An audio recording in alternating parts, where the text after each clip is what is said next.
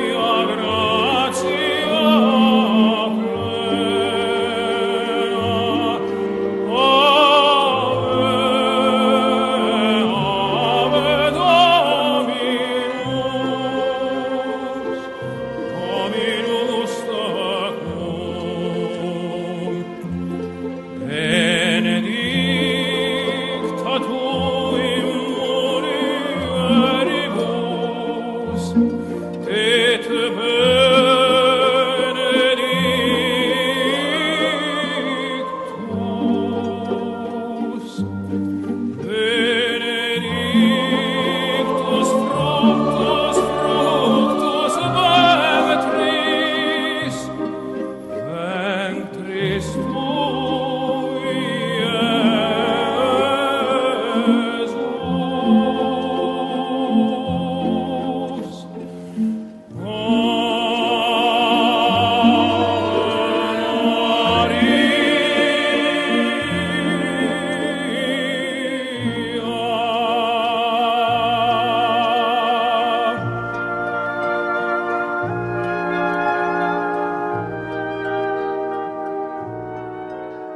Welcome back to the TF podcast. I got a very special guest today, uh, Pierre Rochard, uh, one of the leading uh, voices and uh, educators in the Bitcoin space. Uh, I'm, I'm, super excited to, to talk with him, uh, just not only from his uh, Bitcoin knowledge, but just overall market knowledge and really what's going on. So, uh, with that, uh, Peter, or sorry, Pierre, I interviewed Peter the other day. I apologize.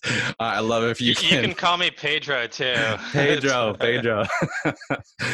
Pierre, yeah, if you wouldn't mind introducing yourself.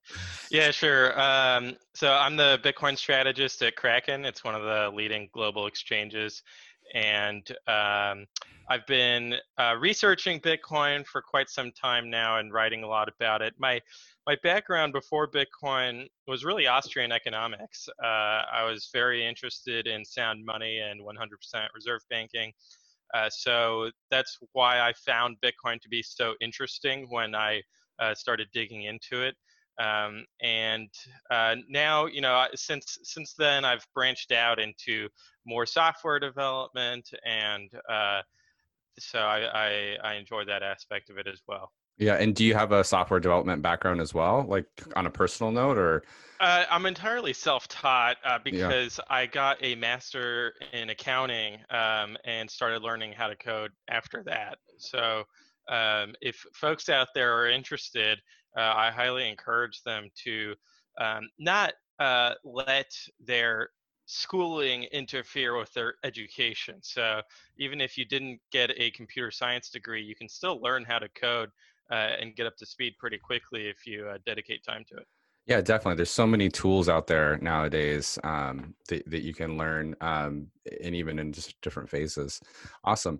Well, uh, yeah. Hey, I really appreciate you being on the show. I'm super excited. To just kind of dive right into all the all the wild and, and crazy things that have been happening in the in the global uh, in the world, right? So, um, you know, of course, I, I love to start out with just Bitcoin overall. Um, you know, one of the things you're you're definitely a, a big proponent when you talk about um, uh, stock to flow and uh, haven assets type stuff. So, I'd love if you could kind of just clarify that for folks um, when you when you say um, when you talk about stock to flow or Bitcoin being a stock to flow safe haven uh, I'd love if you kind of just touch on exactly what that means for for those for, for myself even.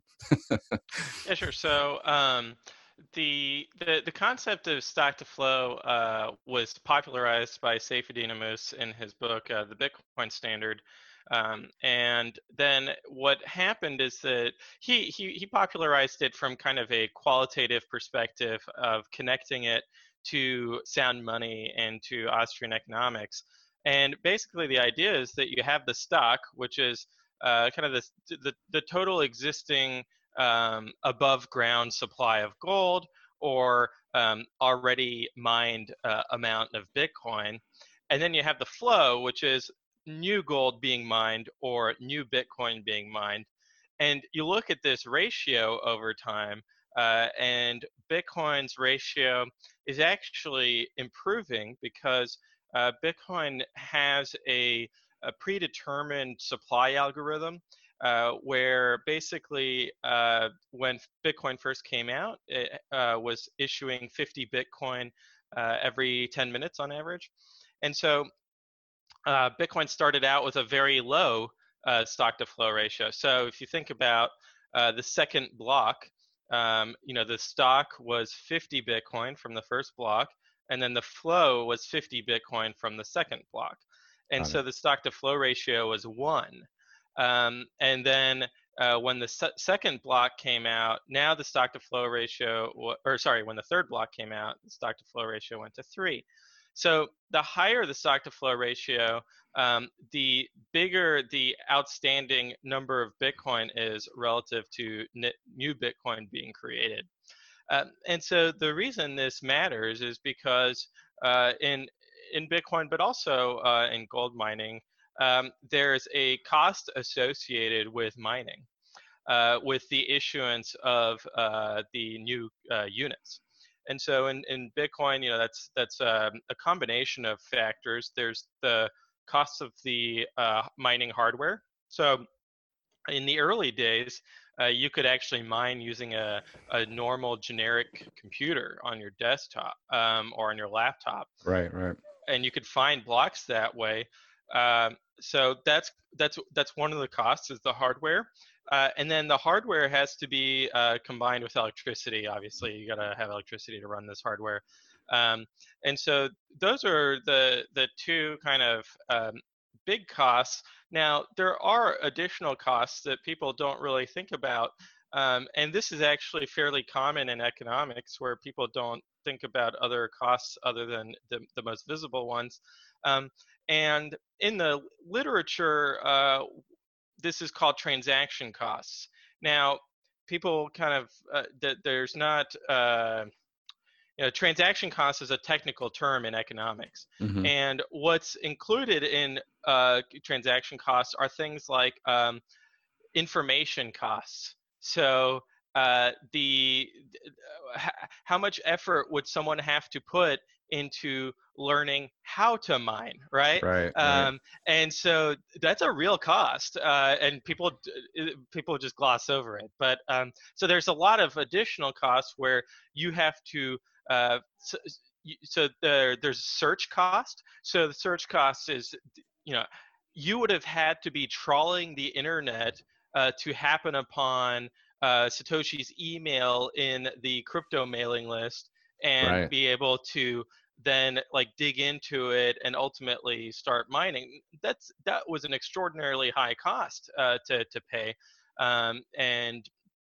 you know obviously uh, people people did, uh, and uh, there are people who spent decades as cypherpunks, you know, uh, learning about or trying to create digital cash uh, before the Satoshi white paper came out on the mailing list. And so they paid a very high cost to be the first people to learn about Bitcoin.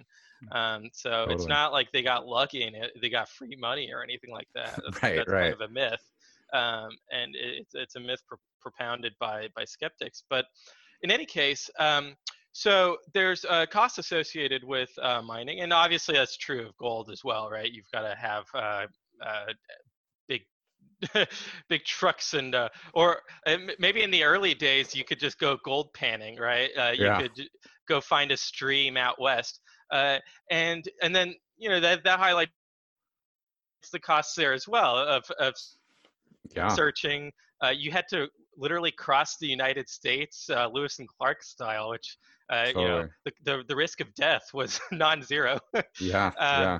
In any case, uh, the um, this contrast this with um, a lot of other currencies, uh, like government currencies, where there's there's basically no cost to them uh, creating more. Um, so the stock to flow for uh, the U.S. dollars actually that doesn't matter because there's no cost to the flow. In fact, the Federal Reserve, you know, has has emphasized that they can create as much USD as as they want, right. and they can do that with a keystroke. So um, it's not really a relevant metric for for those currencies. Yeah, as we're seeing um, right so, now, right? So totally. Yeah, yeah, exactly. It's completely arbitrary, uh, and then they can they can airdrop that that new money onto anyone. And, and, we actually we, we see this in in cryptocurrencies as well. There's cryptocurrencies where it doesn't really cost anything for the issuer to create more cryptocurrency. Um, it's it's just kind of arbitrary ledger entries for them, um, yeah. and and so um, the so as the stock to flow uh, ratio is increasing, uh, the the relative scarcity of that asset is also increasing, and the um, the, the ratio between uh, people who have costs, right? So they've miners, for example, have to go sell their Bitcoin because they need to pay their electricity bill. Um, even if they pay it in Bitcoin, right? They're they're still selling Bitcoin in return for uh, terawatts or whatever it is. Right. Um, right. And and so then you know you could you could say well the electricity company they got to sell their Bitcoin yada yada up up the value stream there. Um, and so this actually represents uh, a, a, a, stubborn outflow of value from the Bitcoin system. And then you have on the demand side an inflow uh, and so that inflow is really it's driven by Bitcoin's fundamentals, right? So uh, what are Bitcoin's fundamentals? Being permissionless, being censorship resistant, being seizure resistant, and it's sound monetary policy. And this is where we kind of get into a reflexive feedback loop between the supply side of what we were just talking about with stock to flow and then the demand side where people are actually interested in acquiring a currency with a higher stock to flow ratio. Um, mm-hmm. Um, and so uh, this this creates kind of a, a, a, uh, feedback loop within the Bitcoin system where Bitcoin's increasing stock to flow ratio actually attracts an increasing number of people interested in holding the unit. Um, and uh, so that's kind of what we've seen over the past 10 years. Uh, and there's there's quantitative uh, analysis that actually backs this up. Uh, there's a, a, an analyst called uh, Plan B who mm-hmm. was able to find that there's an actual strong relationship between Bitcoin's price and Bitcoin's stock to flow ratio, uh, which is unlike any other relationship. So, for example, you don't see the same kind of relationship between time and Bitcoin's price, uh, which would uh, right. kind of indicate that there's something special going on there. Um, so that's that's kind of why uh, stock to flow is interesting uh, from a qualitative and quantitative perspective. Uh, now, on the issue of a safe haven asset, I yeah, yeah. there's a lot of confusion about this because um, a lot of people uh, are only used to thinking of money in a debt-based system, and uh, that that kind of money actually behaves very differently than money in a savings based system like Bitcoin. Uh, there's actually very little debt built on top of Bitcoin versus debt built on top of the dollar, for example. And so, uh, normally when you the, the, when you have a real economic crisis, so for example, when you have a pandemic mm-hmm. uh, and uh, people need to uh, acquire real resources. So in this case, masks, ventilators, uh, food, uh, yeah. toilet paper. Um, they need to sell their money, right? They need to um, uh, they, they they need to go spend their money, which means that you know they're selling their money for real goods and services. Um, and so in that context, all else equal, you would actually expect the purchasing power of the money to decrease because there is an increase in competition for real goods and services. And so, uh, you know, people call this price gouging, but Yeah. really it's just it's just a free market operating, right? Uh, and uh, so you would expect a decrease in purchasing power of the money. So you would expect inflation um, as people are trying to trade their money for toilet paper. Yeah. Um, when you're saying, so, I'm sorry to interrupt, but when you're saying yeah. selling money, um, I've never heard someone say that, but when you put it in that framework, it makes total sense as to why that could cause, you know, inflation in, in the aggregate, right? Like it's it's a Yeah. really interesting way to put it. Um, and so that's kind of uh, that's in a real economic crisis now. Uh, by, by, by real, I mean that it's uh, actually affecting the real economy um, Mhm. versus a financial panic, a financial economic crisis. And that's actually a completely different beast where uh, you have people uh, trying to buy money. Uh, they're not selling money, they're trying to buy money. Why are they trying to buy money? Be- because their balance sheet is actually uh, filled with dollar denominated liabilities and so they they need to buy money in order to pay off uh, liabilities that are dollar denominated Mhm. um, and so uh, this this is this is just a classic financial panic where uh, the, the safe haven asset uh, is actually going to increase in value and so you're going to have deflation um, now in in the context of our of our current financial system, it's not just uh, the money, U.S. dollars, that is in high demand. It's also all of the assets that are uh, dollar denominated and guaranteed by the dollar issuer. Mm. Because if you have an asset that is guaranteed by the dollar issuer, that means that you can trade that asset for dollars on demand. And so, for example, US Treasuries become a safe haven asset in this context because someone who holds US Treasuries knows that they can go to the Federal Reserve and trade those US Treasuries for new dollars. And those dollars can actually go settle any other uh, liability. Um, and so that's why uh, in, in a crisis, uh, in a financial panic, uh, the money is actually a safe haven asset in the sense that you're going to expect its its value to increase. You're going to Got have it. deflation. Yeah. Um, whereas in a real economy crisis, uh, you actually expect inflation in the money, and the money is not a safe haven asset. The safe haven asset is the toilet paper, right? Uh, and that's what's increasing in value. Um, and and uh, in in the present context, you have both of these uh, competing against each other, right? And because we have a two simultaneous panics. We have the real economy crisis, and we have the financial uh, panic going on at the same time. And so that's why we see uh, these uh, high volatility, right? Because yeah. we, we have this strong tension in the system and we don't know at any given point which uh, which which feedback loop is uh, go, kicking into gear Yeah, no, that's that's that's uh, awesome dive on that. So when we think of Bitcoin as a stock to flow uh, safe haven asset, then essentially it seems like that has to do with because of of the the overall scarcity, right? As as that yeah goes well okay so to, to bring back uh, to, to bitcoin um, bitcoin exists outside of these two crises uh, so uh, B- bitcoin like there's very few people who are selling their bitcoin to go buy food right Yeah. um, and uh, that, that's just not like if you look at the on-chain data that's just not what's going on Yeah. um, it, it really the price has been driven by short-term traders not long-term holders who who are preparing with a rainy day fund so I didn't think that the real economy crisis is, is applicable to Bitcoin. Um, the the financial panic side of things uh, that has a little more impact because there's overlap between um, hedge funds and traders who are dabbling in traditional financial markets and also in Bitcoin. And Mhm. so when they need to get dollars, they have to indiscriminately sell any assets that are on their balance sheet, Bitcoin included. yeah. And so that's why we saw a couple of weeks ago uh, Bitcoin uh, have a, a crash down to um, a little bit below $4,000.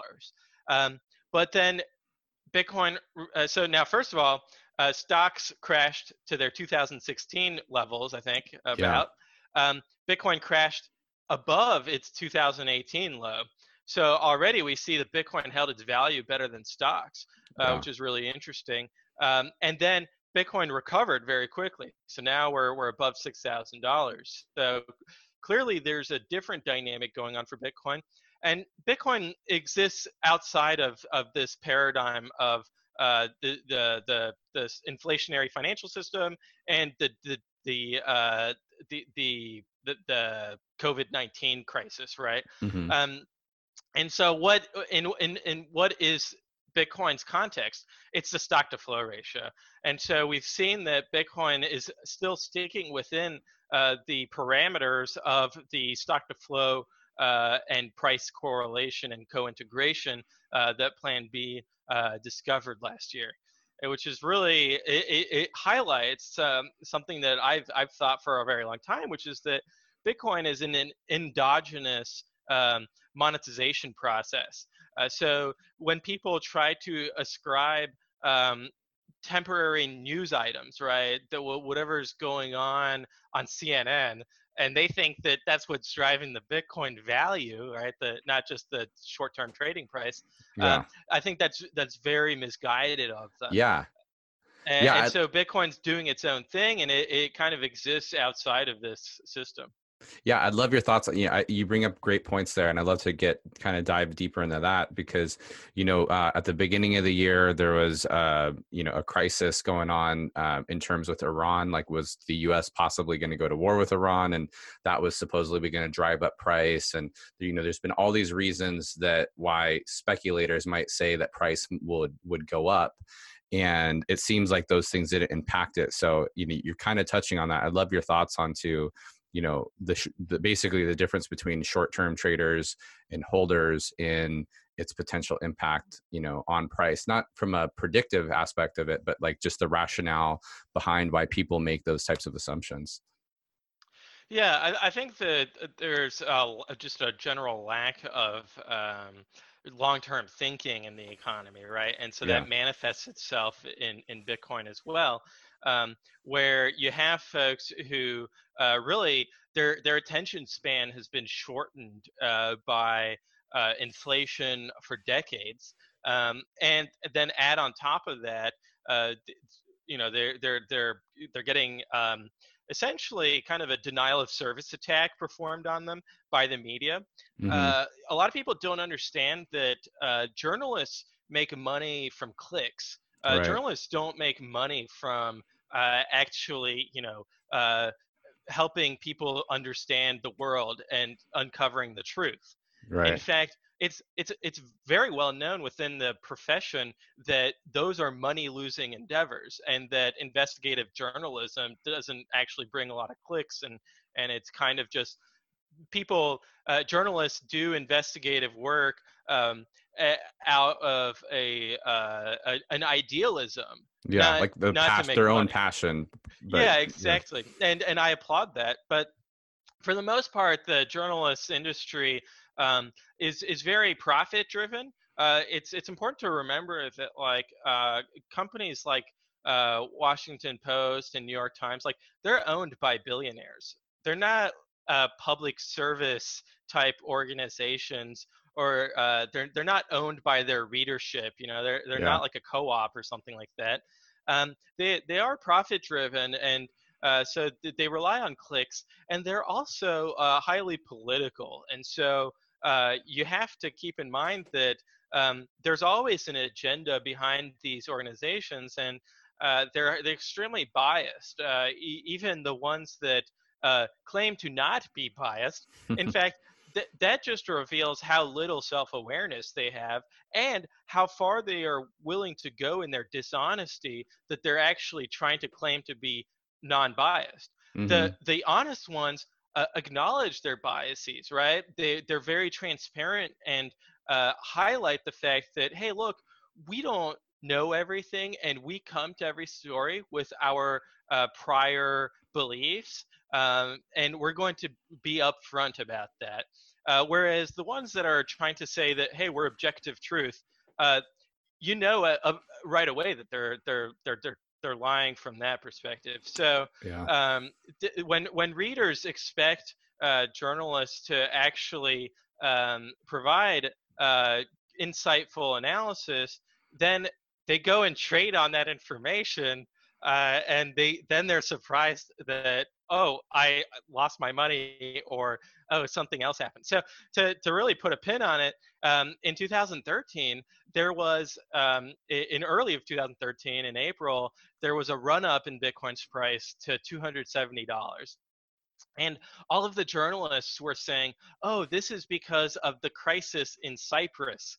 Uh, Cyprus was having a banking crisis Yeah. and they were doing this bail-in uh, and people were getting a haircut on, on their bank accounts and, and the journalists were saying oh there's going to be mass adoption of bitcoin in cyprus um, but they didn't actually know what they were talking about uh, there was no such thing going on in cyprus Mhm. uh, in, in terms of bitcoin adoption obviously there was a banking crisis happening sure. Sure.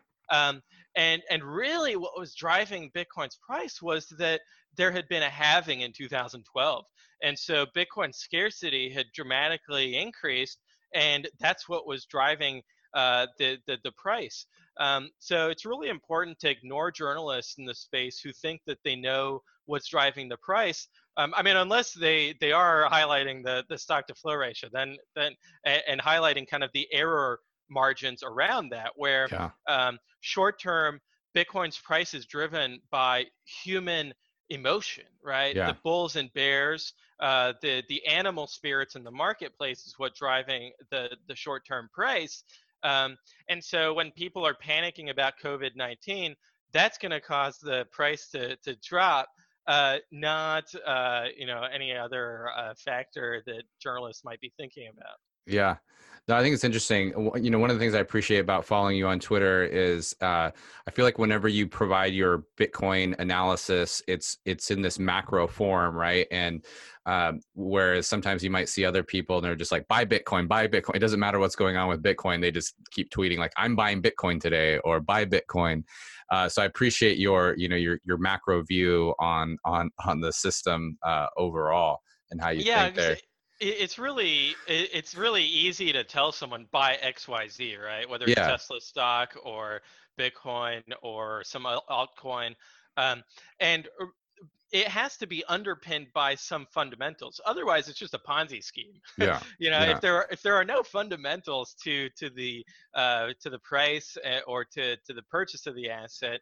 Um, and so, yeah, that, I I like highlighting Bitcoin's fundamentals because they're really they're strong and they speak Yeah. for themselves.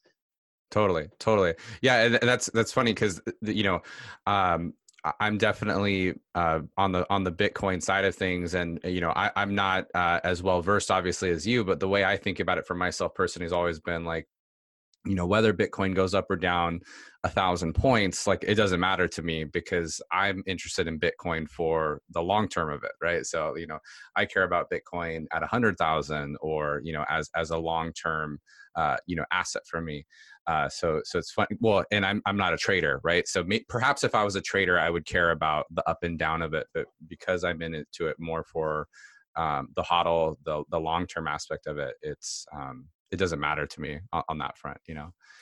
Um, so when um, you know you know going on that on the on the um, bitcoin side of things there's there's often like this comparison to gold right that you're obviously well aware of and it seems as though the comparisons are are, are pretty fair but naturally there's um, call it competition or differences of opinions when when people start having that type of conversation right you have people like um what's his name what's the guy that's like super gold um, Peter Schiff. yeah, Peter Schiff, right? You see, you have someone like him who just consistently shits on Bitcoin to like promote gold, and you know, perhaps there's a world in which, hey, maybe gold and Bitcoin. I don't know, but I'd love your thoughts on on what you think about um, one, the comparisons of Bitcoin to gold, and then two, like, um, do we have to shit on one to like prop up the other, or is there value, you know, to both? I guess.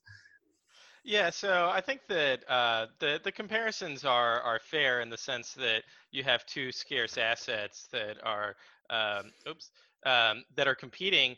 Um, now, the problem I think that people get into is that uh, gold is a very mature uh, asset in the Yeah. sense it's been around for millennia. Um, and so, just from a raw, like, okay, which is going to have more upside potential? Uh, clearly, uh, Bitcoin has more growth ahead of it, and Right. thus more price appreciation, and thus should just be more interesting. Even if if um, there are scenarios you could imagine where there's an advantage to holding gold versus Bitcoin. For example, um, if the United States or if any you know part of the world were to be hit by an electromagnetic pulse, where uh, a terrorist or a terrorist government uh, decided to detonate a nuclear weapon, uh, you know, in the uh, stratosphere and cause all of the electronics to shut down in that area. Yeah. Um, probably rather be holding gold than uh, and, and guns and ammo yeah. uh, than than Bitcoin. Right. and that and that would be like pieces of gold too, right? Because a lot of people when they think about gold, they still have it in its paper form or digital form, right? Yeah, So- if you own a gold ETF, like uh, that doesn't help you at all. And Yeah. really, I, I would argue you want pieces of silver, right? Smaller denominations. Yeah. Uh, so um, some silver rounds would be helpful there. Uh, because if you hold a gold coin, you know, one ounce of gold is like thousands of dollars. Um, uh, one ounce of silver is like twenty dollars or something. So that's just a much more reasonable denomination. yeah. Um, and and then uh, the the the other part of it that I find um, interesting to talk about is that gold bugs, uh, like Peter Schiff, will will highlight that Bitcoin is not scarce like gold because you can create uh, copies of it.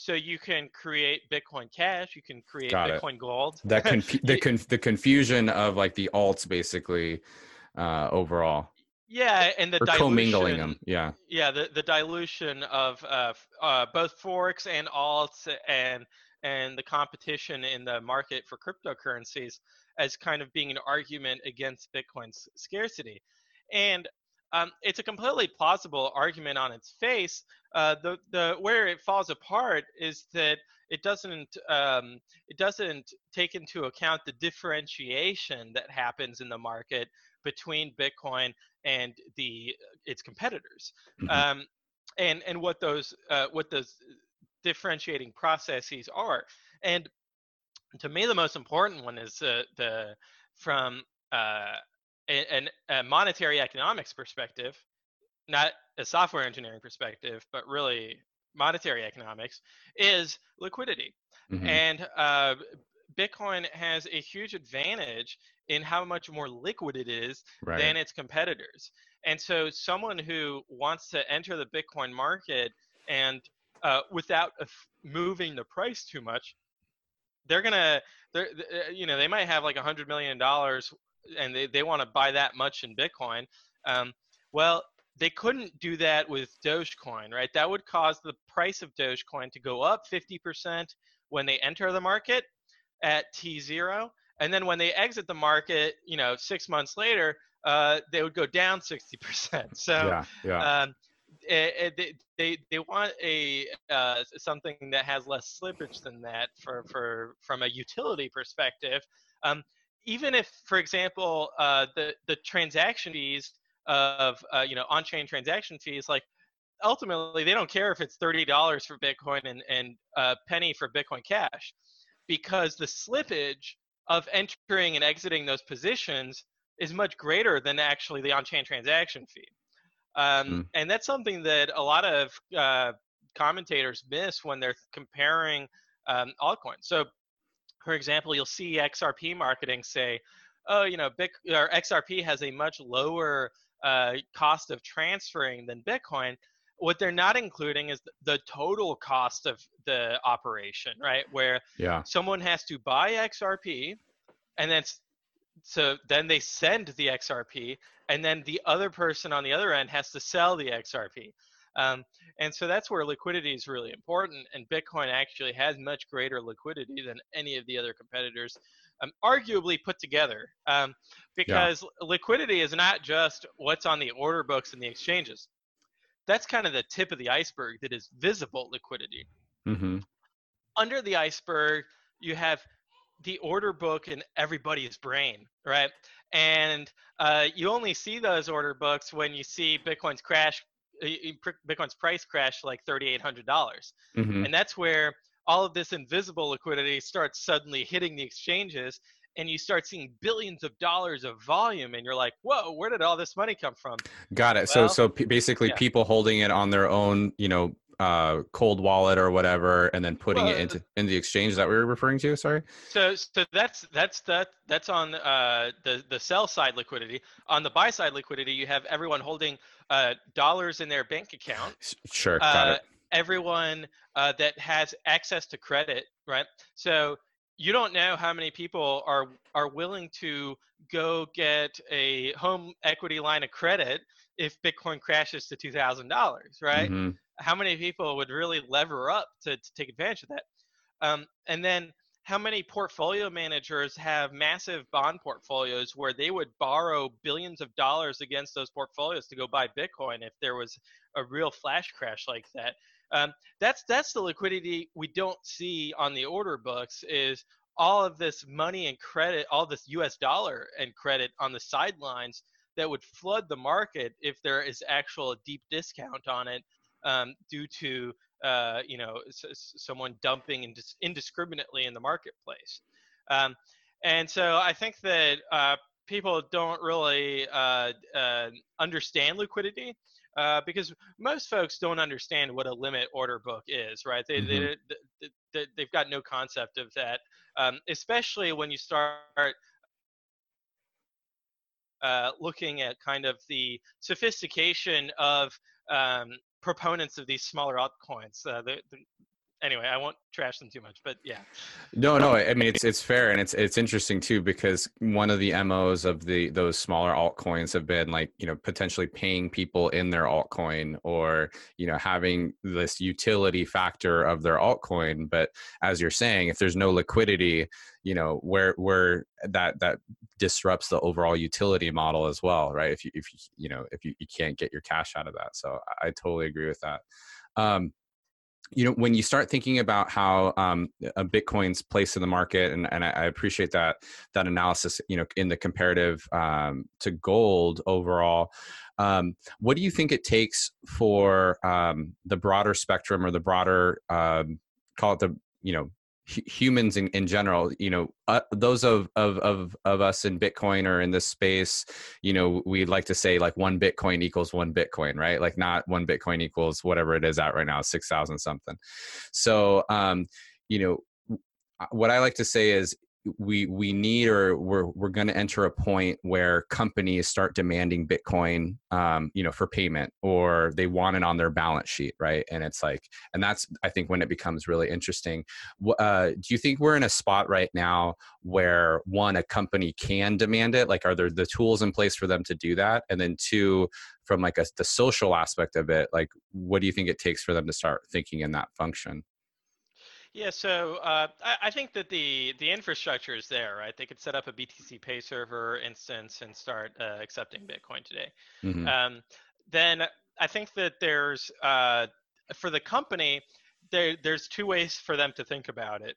It's that either the owner of the company is bullish on Bitcoin and wants to accumulate Bitcoin, and they don't want to pay the fees of going on an exchange and buying the Bitcoin. Uh, Mhm. They can save on the fees by having a source of revenue in their in their business that they own.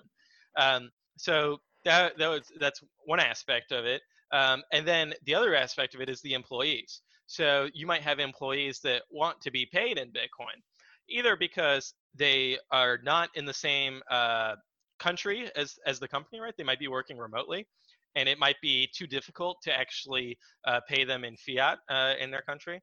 Mhm. Um, um, or or they're a supplier, right? Uh, and the supplier wants to get paid in Bitcoin. So there's always like a a, a, cash flow through companies uh, to either the owner, uh, to employees, or to suppliers.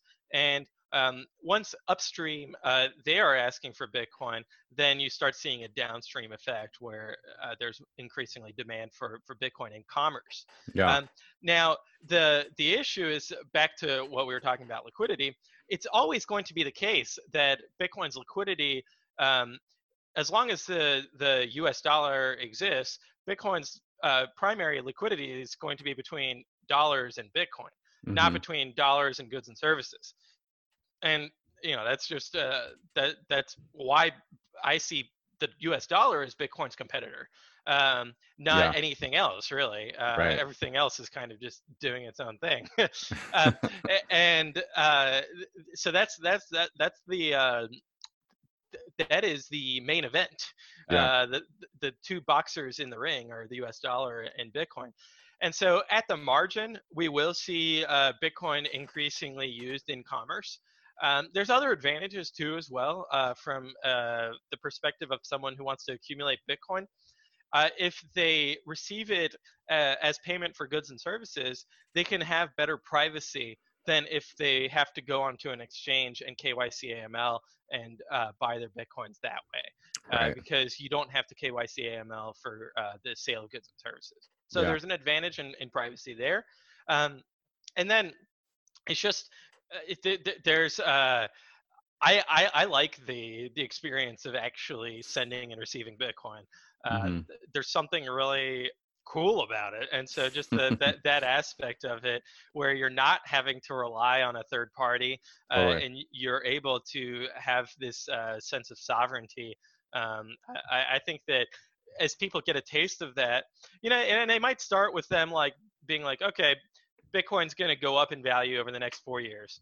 So like that's the way to think about it. They leave their coins on an exchange. Uh, to me, to them, it's really a way of just uh, increasing their purchasing power. Um, Yeah. But then one day, like they're for whatever reason, they have to send Bitcoin or they're going to receive Bitcoin from someone else, and then they get a taste of what it's like to actually use the system, and they're like, huh, well, that was kind of hard, but it was also kind of cool. And and then they get interested in it, or they get more interested in the technology, and they start reading, you know, Mastering Bitcoin by Andreas Antonopoulos, and they actually dig into how the Bitcoin system actually works. Um, so I think that there's like a natural process where, if you think about like a sales funnel, you you've got like the top of the funnel, which to me is like CNBC saying, "Oh, Bitcoin crashed," or "Bitcoin popped today, up 60% or whatever." Yeah. and that's the top of the sales funnel of bringing in the normies is kind of the the the the dollar you know the opposite of one btc equals one btc of Yeah. one btc equals 6000 usd so that's the top of the sales funnel. And then as they're like okay well i'll just dabble in this as kind of a very speculative trading aspect of it. That to me is the next layer. Um, it used to be that the next layer was i'm going to try mining uh, but there's not really that ability to mine Bitcoin as an amateur anymore. You know, Right. you gotta like have uh, ASICs and uh, you gotta have a, a data warehouse uh, or uh, sorry, a, a data center to to do stuff like that now. yeah. Um, or or dabbling in altcoins, right? Where now you can still mine altcoins, and so that might actually still interest people. And and then that to me is kind of the next layer. And then after that, either they get wrecked uh, trading, whether it's trading Bitcoin or trading altcoins, and then they kind of become that hodler of last resort. Um, and then maybe they get wrecked by an exchange getting hacked, uh, and then they they start going, oh, not your Bitcoin, or sorry, not your keys, not your Bitcoin, um, and and then they start getting interested in, oh, okay, well, how do I actually become a, a first class Bitcoin citizen of running my own full node uh, Yeah. and building my own hardware? And then now they're really like geeking out and, and reaching the, the, the pinnacle of uh, Bitcoinism Yeah. and, Totally. and learning how the decentralized system works. Uh, but I just I just see it as a process, and so um, you have a, a certain population that is at each stage of the process, and which with each day that goes by, uh, some of them go through the funnel further and further along, and and the uh, number of people who are hardcore Bitcoiners um, is very small, but it's growing every day. Just Totally. as the number of people who are speculating on Bitcoin uh, today, I think it's uh, they, they've they've estimated that like eight percent of Americans own Bitcoin in some form or another, Mhm. um, and so I think that top of the funnel number is going to continue to to increase. Um, and I th- it's like eighty to ninety percent of people have heard of Bitcoin. So the the absolute top of the funnel there is uh, almost the entire population, and so now it's just a matter of pulling people through. Uh, and I think that's just a matter of time. Yeah, yeah, totally. It's it's super interesting, um, just the different entry points that people have uh, to come in, and um, you know, it's super clear that Bitcoin obviously has had the lasting power to you know get the people that even got wrecked in other places, right? It's like, wait a second, like this is this is where that that goes overall. I, I think uh, I've seen you say Kraken actually pays its employees in Bitcoin. Is that correct? Yeah, so you have the option to receive any percentage of your pay in, in Bitcoin. Yeah. Um, and so the you know obviously your your employment contract is in in dollars, uh, and then you can save money uh, by directly getting paid in Bitcoin rather than having to get paid in dollars and then go buy Bitcoin yeah. on Kraken. Yeah, that's very cool. That's very cool. Um, you know, going on to from the exchange point of view, right? So you know, there's there's it seems like there's a few there's there's only a handful of, of trusted exchanges, you know, really out there. Kraken being one of them, and you know, you you brought this up, right? Like not your keys, um, not your wallet, and you hear about that a lot, right? You hear about different people getting hacked, or you know, even even quote unquote reputable exchanges. Um, maybe someone got SIM swapped or those sort of things you know what are methods that i mean is it really just all about that like not your keys not your wallet are there other things in place that you know someone should do or is there a level of trust that will uh, eventually get created within exchanges from I'm thinking like similar in like the FDIC, which obviously we can debate that part of it too, right? You, you probably saw that info or the the public yeah. service announcement that was a little scary, um, but yeah, just kind of curious on that part for um, call it the layman, right? The person that is getting into it and, and may make that mistake of keeping it. What what kind of things are in place for them?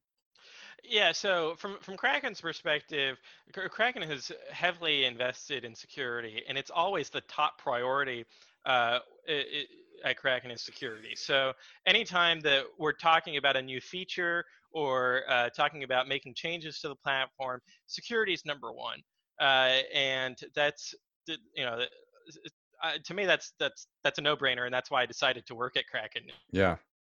Yeah. It's that that uh, is uh, self-evidently the most important thing for an exchange to, to be emphasizing. Um, and uh, something that I, I strongly urge uh, whether you are a kraken client or an, a client of any other reputable exchange um, you should uh, activate two-factor authentication using a mobile app not using sms not using text message um, but using Google Authenticator or Authy.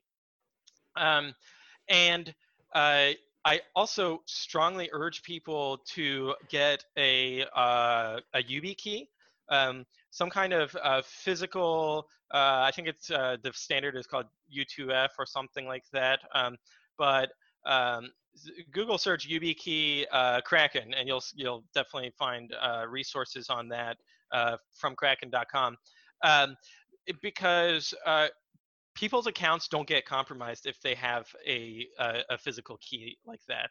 Mm-hmm. Um, and the the real danger uh, is is uh, cybersecurity. It's um, you know we can talk about physical security, uh, but you should first lock everything down from a digital perspective because that's where problems happen for the most mm-hmm. part. Um, and so um, and uh, the reason I, I, emphasize the two-factor authentication and the the uh, account security at an exchange is that even if you don't hold your Bitcoin at Kraken, and I, I if you're not trading, I actually Kraken and myself strongly urge you to uh, withdraw your Bitcoin uh, in, in, a secure manner uh, to your own private keys. Um, and but even if you are doing that, uh, if someone compromises your account, they could actually uh, still, you know, take fiat and make trades. Uh, and so um, it's it's really important to to keep that in mind that uh, the uh, you got to secure your your your fiat accounts. Um, now the other uh, part of it is that on on the uh, holding your private key side, you got to be careful about um, how you do your your private key security. Um, it's not unheard of that people uh, accidentally lock themselves out of their Bitcoin because yeah. they kind of went too far in their security. Um, and so um, that's where I think that uh, if, if you're not comfortable with it already, you should be doing research to learn about um, private key management. And that to me is kind of the part of the education process that we were talking about earlier. Yeah. Do you have some good resources for that for the private key management? Um, do that you know of off the top of your head? Um, so I'm always hesitant on this because I think that uh, you know it, it, opens me up to uh, that's fair. That's totally fair. Criticism if I screw something up. Um, so I, I, think that you know there are companies in the space that are trying to address this and and uh, help people with private key management. So Casa and Unchained Capital. Um, you know, those are good resources to turn to if, if you're uh, unsure about how to proceed. Yeah, to look at that. Cool. Um, well, before we end, um, I want to touch on on what's happening in the world uh, when it comes to COVID nineteen coronavirus. Um, you know, I, I, actually tweeted this the other day that you know, you know, my my Bitcoin and my blockchain uh, crypto friends basically have been aware of what's been going on with COVID well before anybody else I know, right? And it, it seems like, you know, um, it's actually been a saving grace for me personally because it's it's uh, you know I've been in my house for the last you know call it three three weeks or so, and um, you know thankfully everybody in my household is is healthy. Um, but you know, I'd love to kind of get your your thoughts on that. Like, why do you think people in in crypto have been aware of this for for much longer? Um, and I don't know if you feel the same way, but um, you know, love your thoughts overall. I've also seen like your opinions on you know on your tweets and so forth with kind of how things have been handled. Like, you know, it's crazy that we've been been being told not to wear a mask when it's pretty clear that if you wear a mask um, that helps prevent the spread. And so what i've been saying is like hey just because there's a global supply chain issue it doesn't mean that we shouldn't wear masks right? Like you know th- those are two different problems. So i'd love your thoughts on that overall. Yeah i, I think that there's um, a selection bias where the people uh, in the crypto community are um, independent thinkers mm-hmm. so they, they you know they're they're kind of skeptical of whatever uh, the official mainstream media or government is saying um, and that for the better or for worse right um, yeah. and so uh, there's i've seen like uh, part of the community be like uh, they're they're they're totally uh, skeptical of the whole thing right and they don't even think that coronavirus or COVID-19 is is uh, a real problem. Um, and, and, then you know there's the more moderate people, uh, which I would put myself in that camp, uh, who who do think it's a serious issue and uh, that um, it's it's a big problem, but that as you mentioned, um, there are serious gaps in the way that governments are uh, and, and health authorities, for that matter, are communicating about uh, COVID 19. And so, oh. For example, uh, very early on in the crisis, um, there there was a lot of medical professionals who were saying that uh, people are overreacting to the news coming out of China, um, whereas uh, you know people like Balaji, um, who uh, was uh, uh, CTO at Coinbase and and re, you know more recently started Nakamoto.com. I, I totally forgive Balaji for Nakamoto.com, by the way, uh, after, after this COVID 19 thing.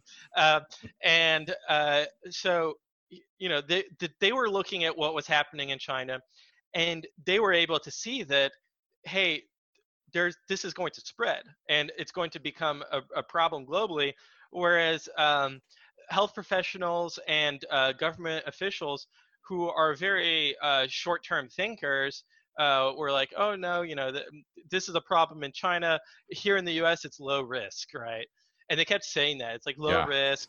Uh, the bigger risk is the flu, um, and they were unable to communicate that this is high risk over the coming six months, right? Yeah. Which would have been the right thing to say is that right this is not low risk, this is high risk over the coming six months. right maybe it was low risk at that exact moment in time but but like you're Yeah. saying like over the, the the six months exactly yeah And, and they would say it's low risk today, but it could become high risk tomorrow. It's like, no, it will become high risk tomorrow. We know that. It's like Yeah. saying like, uh, it's it's dark at midnight, but the sun could come up. It's like, no, we we know the sun's gonna come up. You don't need to say, you don't need to qualify that with uh, hypothetical, uh, you know, tense to it. yeah Um, and so what that meant was that uh, uh, Western governments were woefully unprepared, right? And so now we're seeing massive shortages uh, ac- across kind of the supply chain for responding to this. Um, and uh, you know, people in positions of authority were much busier in January telling people not to panic instead of telling people to prepare aggressively. Right. Uh, and um, and, and it would have been much better if we had had people, um, you know, panicking in uh, supermarkets in January because the the virus was not there yet, right? yeah And so it's okay to have crowds at supermarkets in January. Uh, but in March, now it's not okay to have crowds in supermarkets, right? We need to have social distancing. And so it's actually a problem that people are panicking now. And it would have been much better if they'd been panicking in January. And so I think that um, government authorities should actually have been trying to promote panic in January. Um, interesting yeah but but they they did the opposite and they were trying to reassure people uh, and so i think that just really highlights their incompetence uh, more than anything else Yeah, yeah, yeah. It's it's definitely been a crazy wild time, and um, it's it, you know it's one of those things where like every day it gets a little bit crazier uh, overall. But uh, you know, it, it seems as though um, it's still it's still not under wraps. You know, there's like this wishful, hopeful thinking that it's a couple weeks or a month, and you know, to me, it seems like we're we're in this for at least four months. If you think about you know China's response and and how they were and supposedly they're out of it we don't know for for certain but supposedly they're out of it that was two months right? And so but two months and they they locked it down really quickly. In the us we haven't really we just now locked it down really call it this week. So um will, will be interesting to see um, well, you know, uh, Pierre, with that, I'd love to, you know, leave it to you if there's anything you want to leave our listeners with or um, kind of any questions you want people to be thinking about um, as they go about their day. yeah um, I, I would encourage everyone to uh, uh, learn how to make your own face mask uh, and learn how to run your own full node nice, I love it. Uh, those are t- two two uh, two things that will will extend your your existence. yeah exactly awesome. Hey Pierre, thanks so much. What's uh, the best way for people to stay in contact with you, or or or follow you, or or, or see what you're up to? Yeah, uh, on Twitter, I'm at Pierre underscore Rochard. Uh, my DMs are open, so if you want to chat there, happy to um, talk about anything. And um, yeah, uh, if you are interested in buying Bitcoin, uh, go to kraken.com and uh, sign up for an account. Awesome, awesome. Well, Pierre, again, thank you so much for your time. Really appreciate it. Hope uh, we get to meet in person uh, sometime soon. Hopefully, when all this subsides. And uh, uh, yeah, thank you for your time. We'll we'll talk soon. Everybody listening, uh, appreciate you being here, and uh, make sure that you're following the TF podcast so you can um, hear this this interview and all the awesome ones we're doing lately. We'll talk soon. Thank you, everybody.